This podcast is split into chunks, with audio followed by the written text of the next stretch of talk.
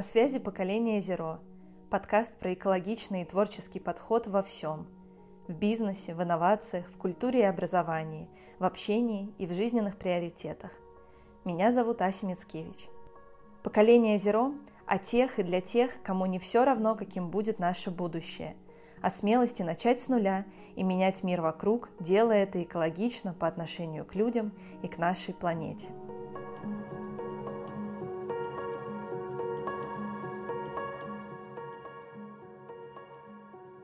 Сегодня со мной на связи чудесная Катя Затули-Ветер, социальный предприниматель, основатель Альтуризм, сооснователь агентства по развитию малых территорий «Цель 11». Привет, Катя! Привет, Ася! С Катей я познакомилась в 2019 году на мероприятии Organic Woman. Это была моя первая лекция. И тогда же я узнала вообще, что такое социальное предпринимательство вообще впервые в жизни. Это просто поразило меня до глубины души. И ты была первым человеком, который выступал на TEDx, которого я видела вживую. В общем, ты меня покорила еще тогда, в конце февраля 2019 года.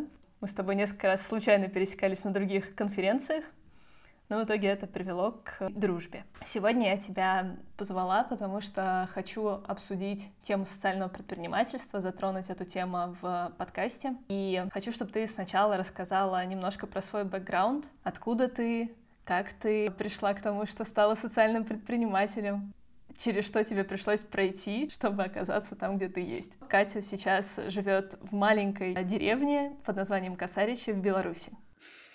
Да, как я сюда попала, да? Родилась я в еще более, мне кажется, интересном месте, чем сейчас живу, а, в городе Тернаузе, в Кабардино-Балкарии.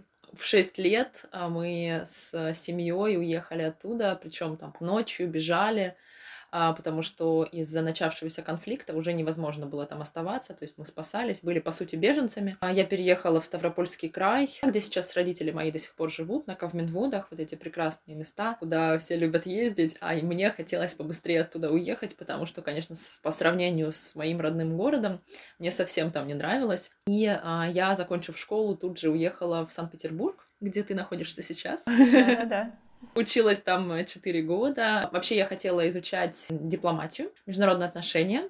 А, потому что вот этот конфликт, который разразился на моей родине, он очень серьезно на мне сказался, мне кажется. То есть мне хотелось узнать, а почему люди друг с другом воюют, что вообще происходит. Потому угу. что я еще вот, э, я помню эти дни в детстве, да, хотя мне было там 5-6 лет. Еще вчера я играла со всеми детьми остальными, и никому не было дела до того, кто какой национальности. И тут в один прекрасный день я выхожу на площадку, и дети со мной не хотят играть другие. И не хотят играть, потому что я русская. Вот это было самое странное для меня, потому что, ну, как бы я вчера тоже, наверное, была русская или не была, да, почему, почему вдруг вот сегодня уже со мной не играют, потому что я русская.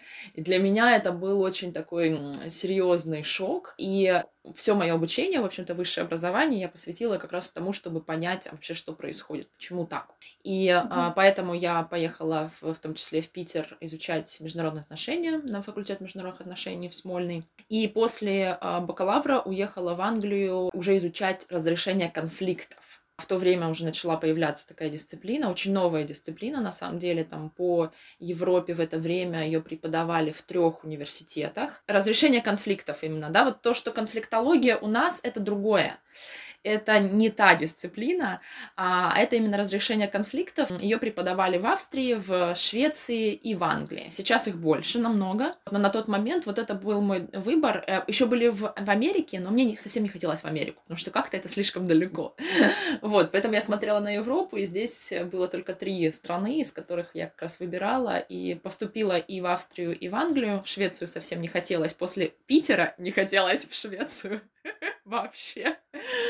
Было жутко холодно, хотя с Англией тоже получилось в итоге. Я поехала в Англию учиться, потому что там жила моя сестра уже к тому времени. И по вот погодным климатическим условиям это оказалось еще хуже Питера. Но кто же знал на тот момент.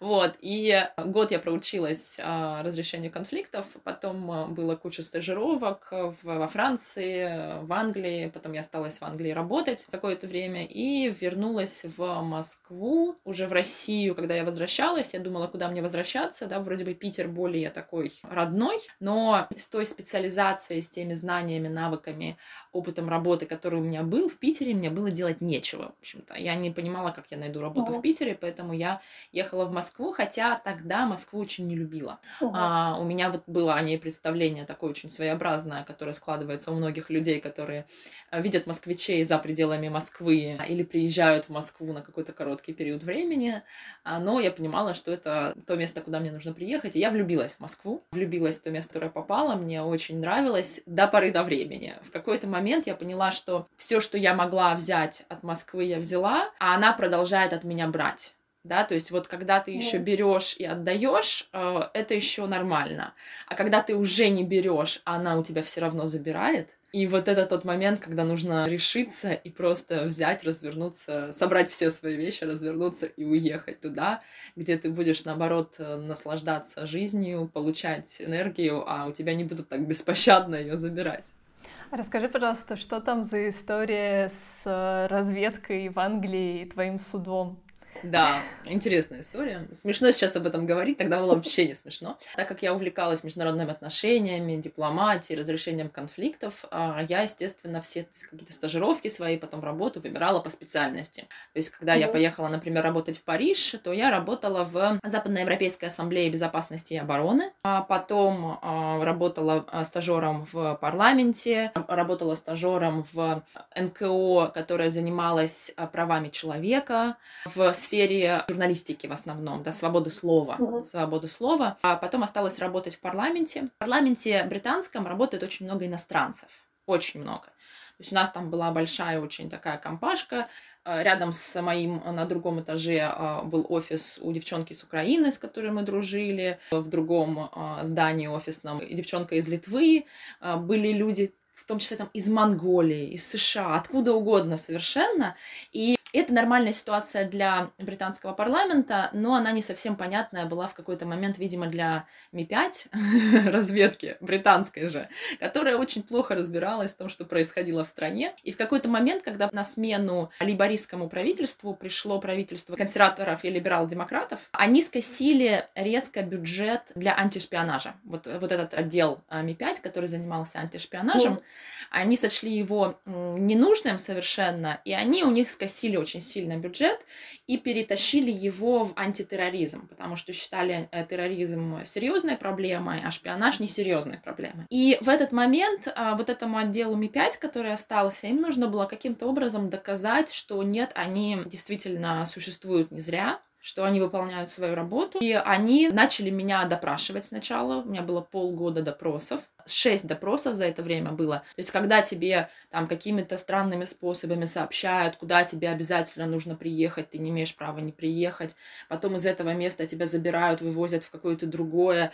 А там на тебя там психологически давят разными способами, чтобы что-то из тебя вытащить, непонятно что. Вот, но э, ничего из этого в итоге не получилось. И полгода спустя в 5 утра э, ко мне в дом постучали, э, надели наручники и вывезли, не объясняя вообще ничего совершенно. Обалдеть. И уже в депортационном центре я узнала, что меня хотят депортировать э, за обвинение в шпионаже. Мне удалось подать в суд. Есть две страны в мире, в которых есть возможность подать в суд, если тебя обвиняют в шпионаже. Это Англия и Канада.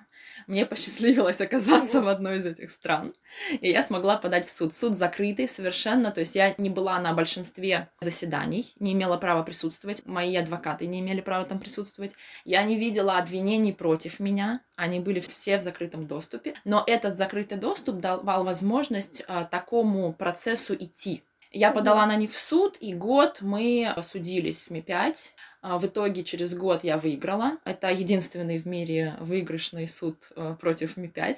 Тоже много чего можно об этом рассказывать. Долго смеяться э, или плакать, не знаю, как получится. А, но такой опыт очень интересный, и он мне дал самое главное, что я потом поняла. Когда я вернулась, я поняла, что я в Англии мне было бесполезно оставаться, потому что я не получила бы никогда никакую работу, потому что меня там считали вот врагом, никто не думал о том, что вообще-то я выиграла суд, значит, я невиновна. И, ребят, либо вы соглашаетесь с тем, что у вас честный суд и принимаете решение этого суда, либо не соглашаетесь с тем, что у вас честный суд, да, и тогда не принимаете решение. Но вы не можете говорить о том, что у вас честный суд, а потом говорить, нет, вы не согласны с решением этого суда. Это просто не работает, но тем не менее, какие каким-то образом это сочеталось в британском обществе. Естественно, ни на какую работу меня нигде не брали. И я поняла, что мне нужно уезжать на родину, где меня тоже никто особо не ждал, кроме там родителей и близких людей. Но тем не менее, оставаться уже было бесполезно, просто потому что в какой-то момент иссякли деньги. И когда уже был вопрос заплатить за еще один месяц а, аренды жилья,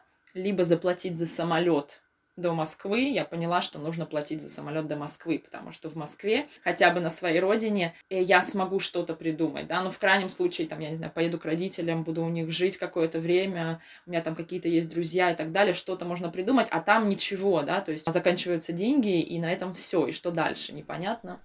Какой это был год? Это было самое начало 2012 года, когда я вернулась в Москву, и вот э, прожила, получается, до этого года, 8 лет.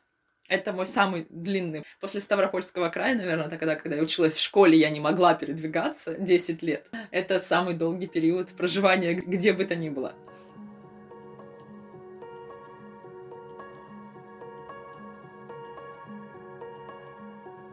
Давай теперь э, перейдем к теме социального предпринимательства и тому, как ты пришла к этой теме в принципе, про создание альтуризма, что это такое, Почему у тебя после такого невероятного опыта в Англии завлекла совершенно другая тема. А, ну, во-первых, я пошла работать, конечно, по другим уже темам совсем. Я в Москве работала первое время пиарщиком в разных культурных организациях. Одна занималась продвижением э, современной российской культуры на англоязычный рынок. Потом я пошла работать в издательство книжное. То есть э, я отошла немножко от этой сферы, потом занималась долго онлайн-образованием, продюсированием онлайн-курсов, тогда, когда это еще не было модно. И я все время искала, наверное, какое-то свое дело, дело, потому что везде, вот если посмотреть на мое резюме дуаль туризма, это максимально, по-моему, два с половиной года у меня есть одна работа, как раз вот в парламенте в Англии. Все остальное это от пяти до девяти месяцев.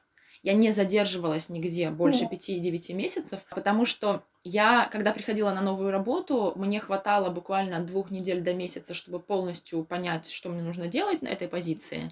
К третьему месяцу я делала это уже очень хорошо, к пятому месяцу мне становилось очень скучно, потому что я понимала, что я делаю все одно и то же, и как бы никуда это не идет дальше. У меня нет никакого развития все, на этом развитие мое останавливается. За эти пять месяцев я взяла здесь все, что могла, и просто буду теперь бездумно делать одни и те же вещи. И я вот, вот этот период от 5 до 9 месяцев, обычно, когда я, например, ехала на работу или уехала с работы, единственное, кого я видела в метро, в общественном транспорте, это, это были женщины за 50 с ужасно грустными глазами, с серыми лицами, которые провели всю свою жизнь на одной и той же работе, и у них нет ничего просто в этой жизни.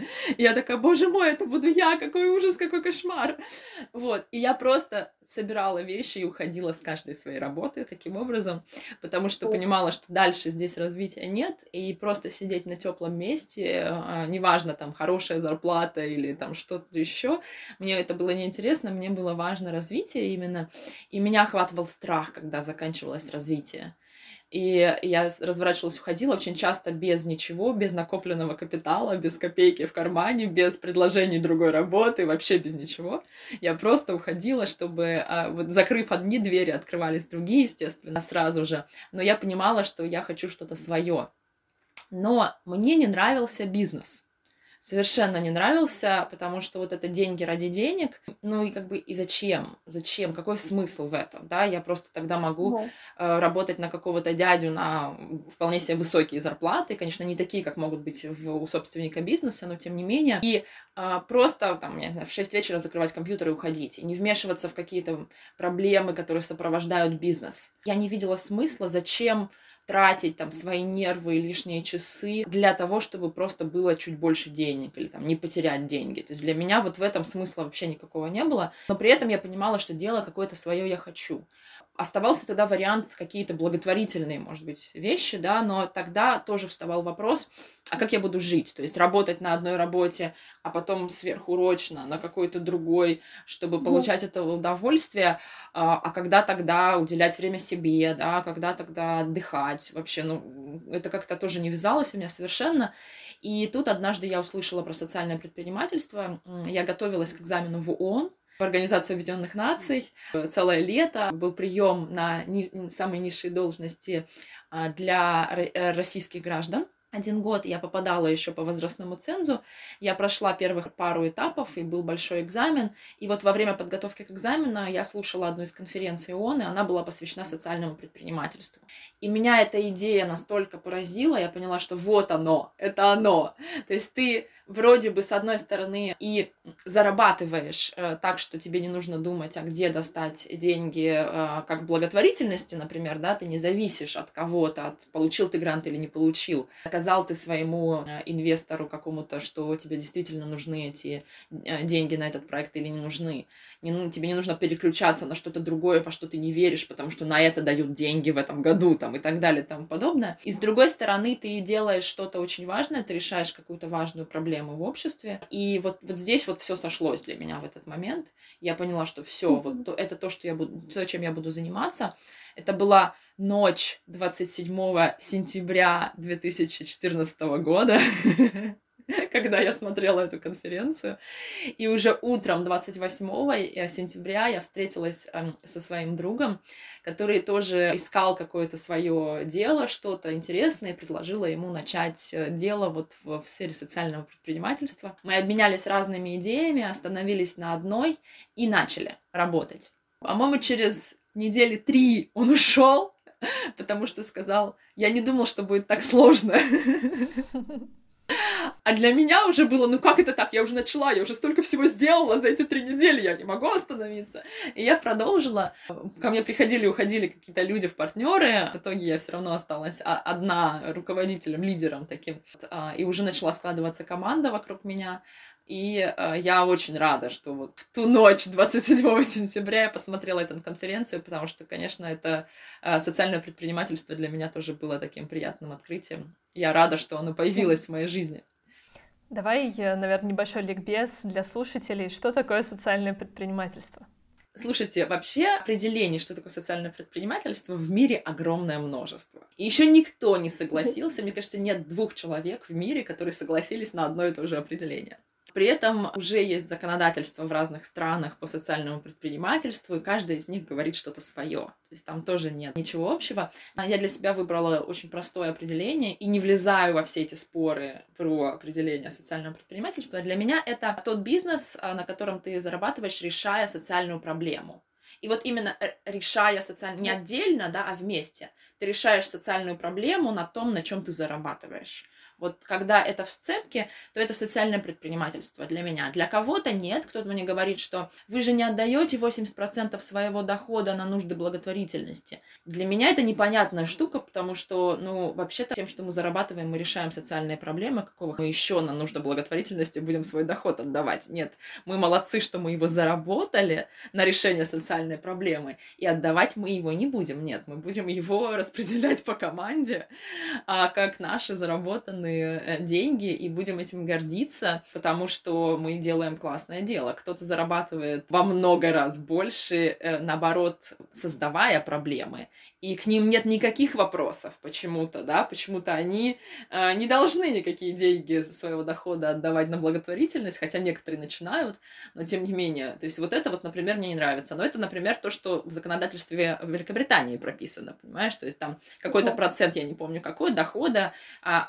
компания отдавать на благотворительность, и тогда ты являешься социальным предпринимателем. В нашем законодательстве в России в июле 2019 года появилось законодательство по социальному предпринимательству. По нему альтуризм не является социальным предпринимательством и даже рядом не лежал. Там прописан а, в основном бизнес в социальной сфере. Вот бизнес в социальной сфере это то, что наше законодательство говорит о социальном предпринимательстве, но по сути им не является. с моей точки зрения.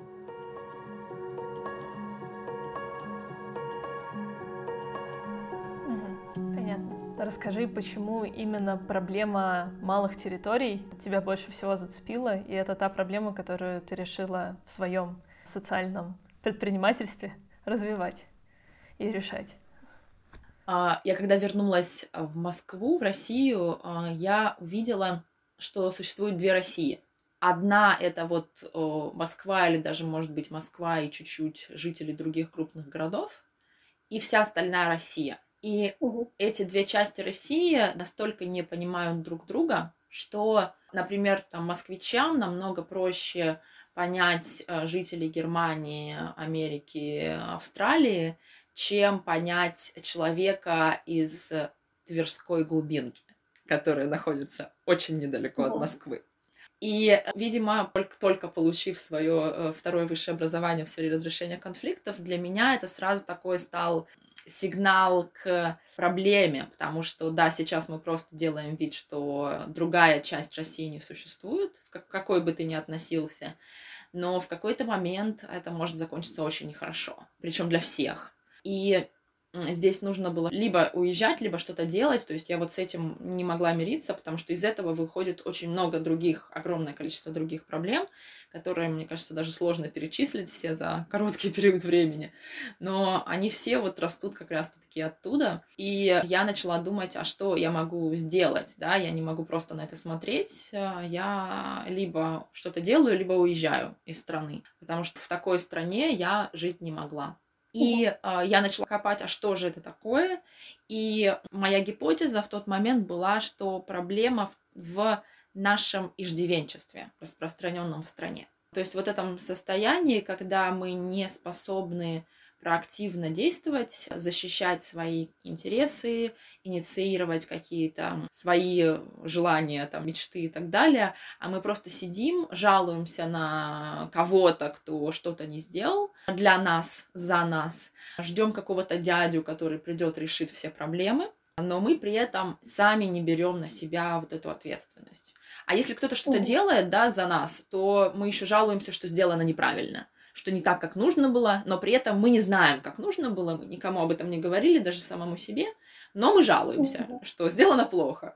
Вот, и э, для меня встал вопрос, а как вообще можно решить эту проблему? Как эту проактивность э, в людях пробудить, да? Да, как ее пробудить, вообще возможно ли это? И вот в сфере такого иждивенчества я не нашла ничего. Я перерыла кучу практик, и все практики, они заканчивались максимум тем, что нужно давать пособие тем, кто там не работает, не собирается работать, не собирается ничего делать, но как бы опыт показывает, что такие пособия, они приводят к еще большему иждивенчеству. Я видела это в Англии, да, люди поколениями живут на пособиях, и они считают, что государство им должно все. Они не сделали ничего ни для себя, ни для ближнего человека, ни для кого, но они считают, что государство обязано для них делать все, все остальные для них обязаны делать все. У них рождаются дети, которые думают точно так же, и дальше, дальше, дальше это распространяется, и это превращается в ужас какой-то совершенно. Поэтому явно, что таким способом лишить нельзя. И я начала смотреть на другие какие-то методики, технологии, которые помогают изменить сознание, не обязательно в сфере иждивенчества, не обязательно mm-hmm. в этом вопросе. И я из своей учебы в Англии вспомнила технологию, которая на маленькой территории помогает людям в таком постконфликтном урегулировании помириться друг с другом. То есть они вот mm-hmm. воевали друг с другом, убивали друг друга, а, подписали мирный договор не потому, что они помирились, как мы знаем, всегда ни один мирный договор не был подписан, потому что люди вдруг полюбили друг друга. Мирные договоры подписываются, потому что обе стороны ослабли и больше не могут воевать. А, но как mm-hmm. только одна из сторон станет сильнее, то она начнет отвоевывать то, что она не отвоевала у второй стороны, и возобновятся военные действия. И угу. вот этот момент после мирного договора для многих международных организаций, типа ООН, ОБСЕ, он является таким ключевым, очень значимым. Потому что в этот момент можно попробовать как раз-таки изменить сознание людей вот с этого агрессивного, с враждебного на как минимум нейтральное, чтобы люди могли жить друг с другом нормально и не видели а, необходимости друг друга убивать. И таких технологий, в общем-то, методик много разных, э, они применяются в разных ситуациях. И я вспомнила одну, которая именно на малых территориях э, применяется, эффективно работает. И я решила попробовать. Я решила начать именно с малых территорий. Почему? Потому что это те территории, которые находятся в самой сложной ситуации, самые ранимые, да, до них не доходят ресурсы, не доходит информация, максимальное количество людей уезжает, да, то есть вот это те территории, которые нуждаются в поддержки больше всего. И для меня вот этот вот акцент на малой территории был значим. То есть не нужно начинать с Москвы. В Москве и так э, много чего происходит, много что, кто что делает. Все проактивные люди съезжаются как раз-таки в Москву, объединяются. То есть здесь как раз-таки меньше проблем и больше возможностей решить какие-то проблемы. А малые территории, они как раз забыты. Вот, и я совместила вот эти две вещи, да, акцент на малые территории и вот эту технологию. Я начала рассказывать о ней, об этой идее, как адаптировать вот эту технологию под э, наши реалии. И очень быстро, довольно я нашла людей в Ярославской области, которые сказали, давай попробуем. Это сумасшедшая идея, но давай попробуем. Нам важно понять вообще, работает это, не работает. То есть они поверили в меня, и мы начали действовать. Угу. И что же вы там сделали такое? А, на самом деле, вот наше непосредственное действие, да, и сначала расскажу, да, почему социальное предпринимательство, мне кажется, это очень важный вопрос, что здесь социально-предпринимательского. Когда я придумала эту идею, а смысл ее в том, чтобы объединять людей с разным сознанием, то есть вот есть группа людей с иждивенческим сознанием, есть группа людей с проактивным сознанием. Если их объединить одним общим делом, то есть физической работой непосредственно над каким-то проектом, цель которого, результат которого важен для всех участвующих, то угу. а, те люди, у которых было иждивенческое сознание в этой группе, они становятся проактивными в результате осуществления угу. этой работы, этого проекта, особенно когда видят результат этой работы. И для меня встало два вопроса в этот момент. Каким образом я найду этих проактивных людей, потому что, э, ну, если они уже есть в, на этой малой территории, в деревне, в малом городе, значит, э, там уже что-то происходит, там уже не нужно особо под, их поддерживать, помогать, да, там уже что-то есть. Значит, их нужно откуда-то брать, из другого какого-то места. И э, это означает перевозить их, да, то есть если посмотреть там на территорию нашей страны, ты берешь этих людей с одной территории, перевозишь на другую. И это сразу ответило на мой второй вопрос, который у меня вставал, как я на это буду жить, как я буду платить аренду, на что я буду есть и так далее и тому подобное. И если упаковать красиво такой продукт, в котором люди могут поехать в какую-то деревню, чтобы принять участие в этом развитии территории, создании вот этого проактивного сообщества, то это может стать как раз-таки социальным предпринимательством. Вот так появился альтуризм. Именно, то есть изначально я не собиралась никогда в своей жизни заниматься туризмом вообще. Я не думала, что я как когда-либо буду причастна к этой сфере деятельности, но она получилась не специально, так скажем, а именно как бизнес-модель, которая подходила именно под это решение. И тогда, получается, я набрала первую группу. Вот с первой группой было все довольно легко. Они приехали, и мы не знали, что делать на самом деле. То есть нужно было выбрать какое-то общее дело, важное, значимое для жителей города. А у них недавно, единственное, что было сделано за долгие годы, это отремонтирована местная больница. И местные жители, которые нас позвали, которые поверили в нас, они сказали, что вокруг больницы есть площадь, которая замусорена очень. И вот больница теперь отреставрирована, все красиво, все новенькое, а площадь вокруг э, грязная, как была, так и осталась. Давайте вот поддержим вот эту инициативу с ремонтом больницы и продолжим ее. И уберем эту площадь. Ну, мы решили, окей, хорошо, давайте так и сделаем, приехали. И вот здесь началось, конечно, самое интересное, а, потому что к нам присоединилось около 18 местных жителей, которые просто услышали о том, что какие-то ненормальные заплатили денег за то, чтобы приехать убирать площадь вокруг их э, больницы. И им стало интересно, любопытно, они пришли, и чтобы выяснить вообще мотивацию этих людей, они начали тоже убирать ты присоединяешься к активности, и, конечно, таким образом ты можешь э, познакомиться с этими людьми и э, пообщаться с ними, узнать, для чего же они приехали. А так и случилось, они пообщались с нашими альтуристами, и в итоге этот день был, это был апрель, конец апреля, выходные до этого были очень теплыми, все приехали в легких курточках, и э, нас четыре раза запорошило такой снежной крупой за этот день. Я очень переживала за наших альтуристов, и я в итоге там после четырех часов работы я просто оттащила их в баню, потому что я думала, ну сейчас все позаболеют, и это будет так себе опыт работы первый. И мы не успели убрать одну часть площади, то есть там осталась прям такая куча мусора, и разошлись.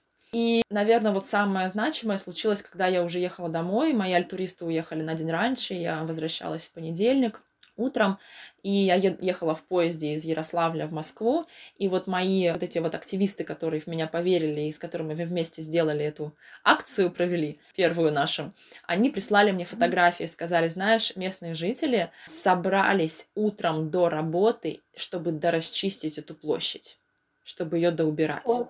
Нужно сказать, что эта площадь не убиралась лет 200, потому что мы на ней находили пробирки из аптеки, которая не закрывалась с, с начала 19 века, когда она открылась, и там было написано 1800 какой-то год. То есть вот там не убиралось 200 лет. И они впервые убрали площадь, они пришли в понедельник утром до работы, чтобы ее доубирать, и я просто весь поезд, я ехала со слезами, вот так у меня катились просто слезы с лица, все остальные не понимали в поезде, что со мной происходит, но я была очень счастлива, потому что я поняла, что да, то, чего я добивалась, оно случилось с первого же раза. Причем, если возвращаться вот к той методике, которую я адаптировала, она работает в долгую. Это не два часа, как четыре часа, как у нас было, да, это месяцы или годы. А тут у нас все получилось за четыре часа. Это невероятно просто. И если смотреть сейчас, шесть лет спустя, там до сих пор есть сообщество, это активное, они до сих пор продолжают работать, они делают уже намного более сложные проекты, чем этот. Например, они выкупили одно из э, старинных зданий у государства с аукциона, они его реставрируют самостоятельно, своими силами. И это, конечно, очень вдохновляет. На наше пятилетие компании мы в прошлом году мы как раз ездили туда посмотреть, что там происходит, гуляли по всем тем проектам, которые осуществились после нашего вовлечения, и это, конечно, был такой большой толчок, э, большая мотивация для всей команды увидеть, насколько устойчивый результат мы приносим, да, потому что одно дело ты приехал, что ты сделал, уехал, а другое дело, когда ты приехал и то, что ты сделал, осталось после тебя, продолжается и нарастает и так далее. То есть вот это самое главное, это наша цель, не то, что мы убрали площадь, да, да убирали мы, не добирали, неважно, построили мы мостик, не построили, не достроили, это не важно, важно, что осталось сообщество, которое достроит его, когда нужно. Вот это самое основное.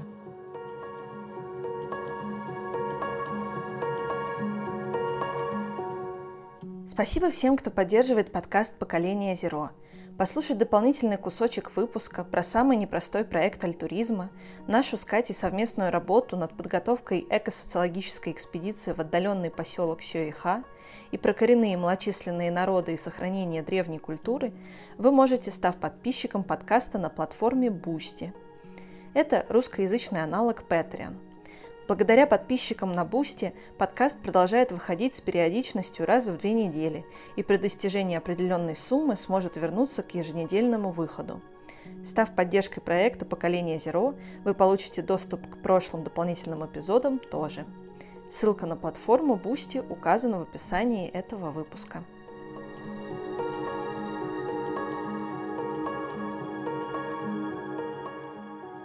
Расскажи, пожалуйста, про акселератор, который вы запустили во время карантина в 2020 году, очень непростом году для всех, и как в итоге тема ремесленничества завлекла тебя и твою команду. Хороший вопрос. Да, во-первых, когда, конечно, карантин начался, то мы как туристическая компания приостановили, как и все остальные, все свои поездки. И, естественно, эта активность была уже невозможна. Вот. Но мы социальное предпринимательство, а не просто туристическая компания. И это дает огромный плюс в любом кризисе, в любой какой-то непонятной ситуации.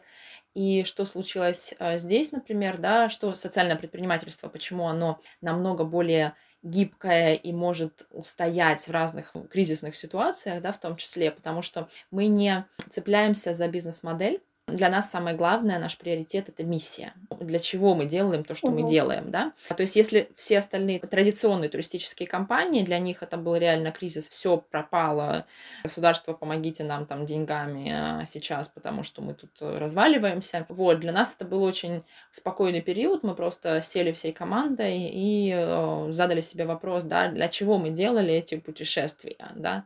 Для того, чтобы О. развивать малые территории, чтобы создавать активные сообщества. И, э, значит, следующий вопрос очень логично напрашивается. А что мы можем делать в данных условиях, которые у нас есть сейчас, чтобы продолжать идти к нашей миссии?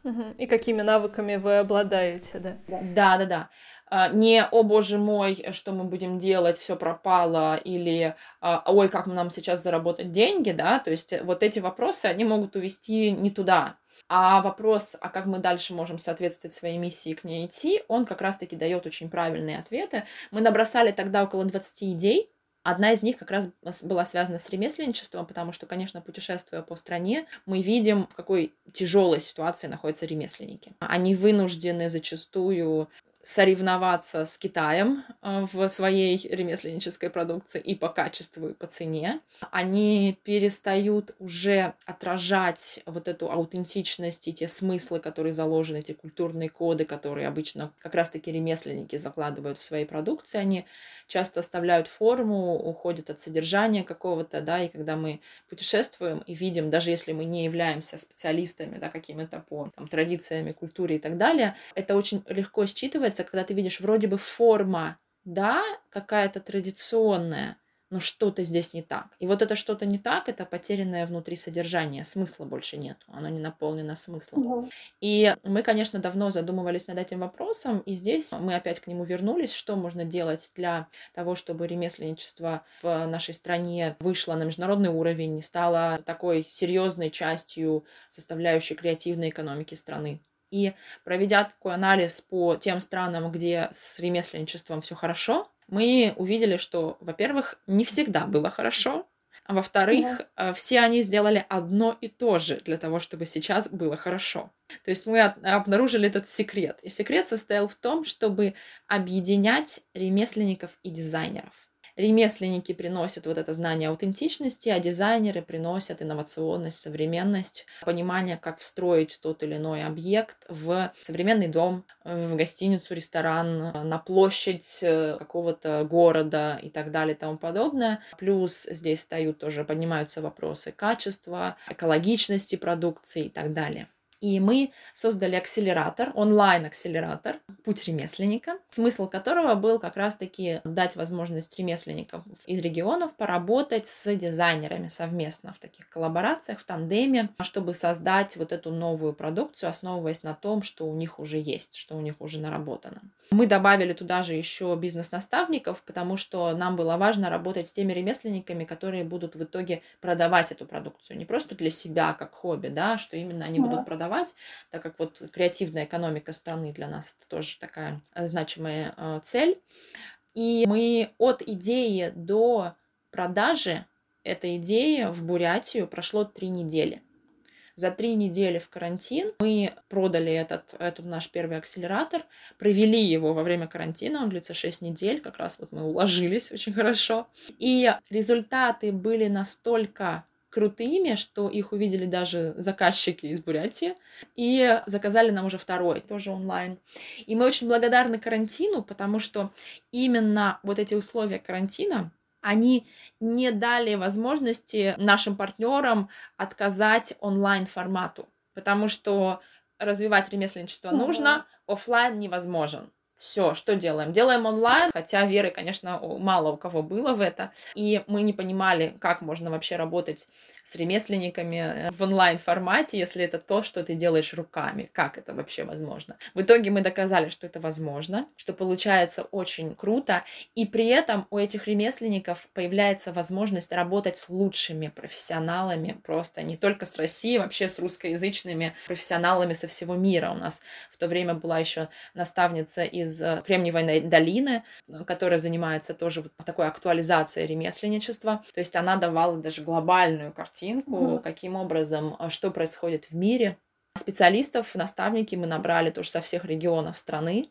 У нас огромное количество часовых поясов, в которых постоянно нужно ориентироваться, но это очень важно, что онлайн-формат дает эту возможность. А вывести даже часть этих э, наставников, которые работают у нас с ремесленниками в Бурятию даже на неделю или куда-то в какой-то другой регион будет стоить очень дорого, и э, ну, ни один регион просто не потянет это. А когда это онлайн, это дает возможность ремесленникам да, работать. Это прям очень классно. Да. По-моему, действительно прям идеальное совпадение условий всех потому что в онлайне действительно можно соединить вроде как несоединимых. Спасибо тебе большое за то, что рассказала мне и слушателям про социальное предпринимательство в России. Я буду очень рада, если ты поделишься со мной ссылками, которые я оставлю под подкастом в описании, где еще можно почитать, какие есть фонды, какие есть программы. Ну и, конечно, оставим ссылку на твой проект — потому что альтуризм — это не только про туризм, это теперь еще и акселератор «Путь ремесленника», это множество лекций, которые можно у вас купить и послушать, потому что действительно очень важные темы раскрываете, как лекция про спиральную динамику, которую я вообще всем теперь рекомендую. Мне кажется, это вообще новый язык, который нужно преподавать всем. Вот. Спасибо. Спасибо тебе большое и до новых встреч. Счастливо. Пока-пока. Спасибо тем, кто поддерживает поколение Zero. Если вам тоже нравится подкаст и вы хотите поблагодарить или стать причастным, то сделать можно следующее. Оставить отзыв в приложении, где вы слушаете подкаст прямо сейчас, или рассказать о нас в своих соцсетях. А если вы готовы на большее, то становитесь частью комьюнити поколения Zero на Boosty – там вы сможете попасть в чат единомышленников, слушать бонусные эпизоды по четвергам и узнавать больше о новых героях и создании подкаста. Переходите по ссылке в описании и читайте. А пока спасибо за ваше внимание. Подписывайтесь и слушайте подкаст «Поколение Zero» на любой стриминговой платформе. До встречи!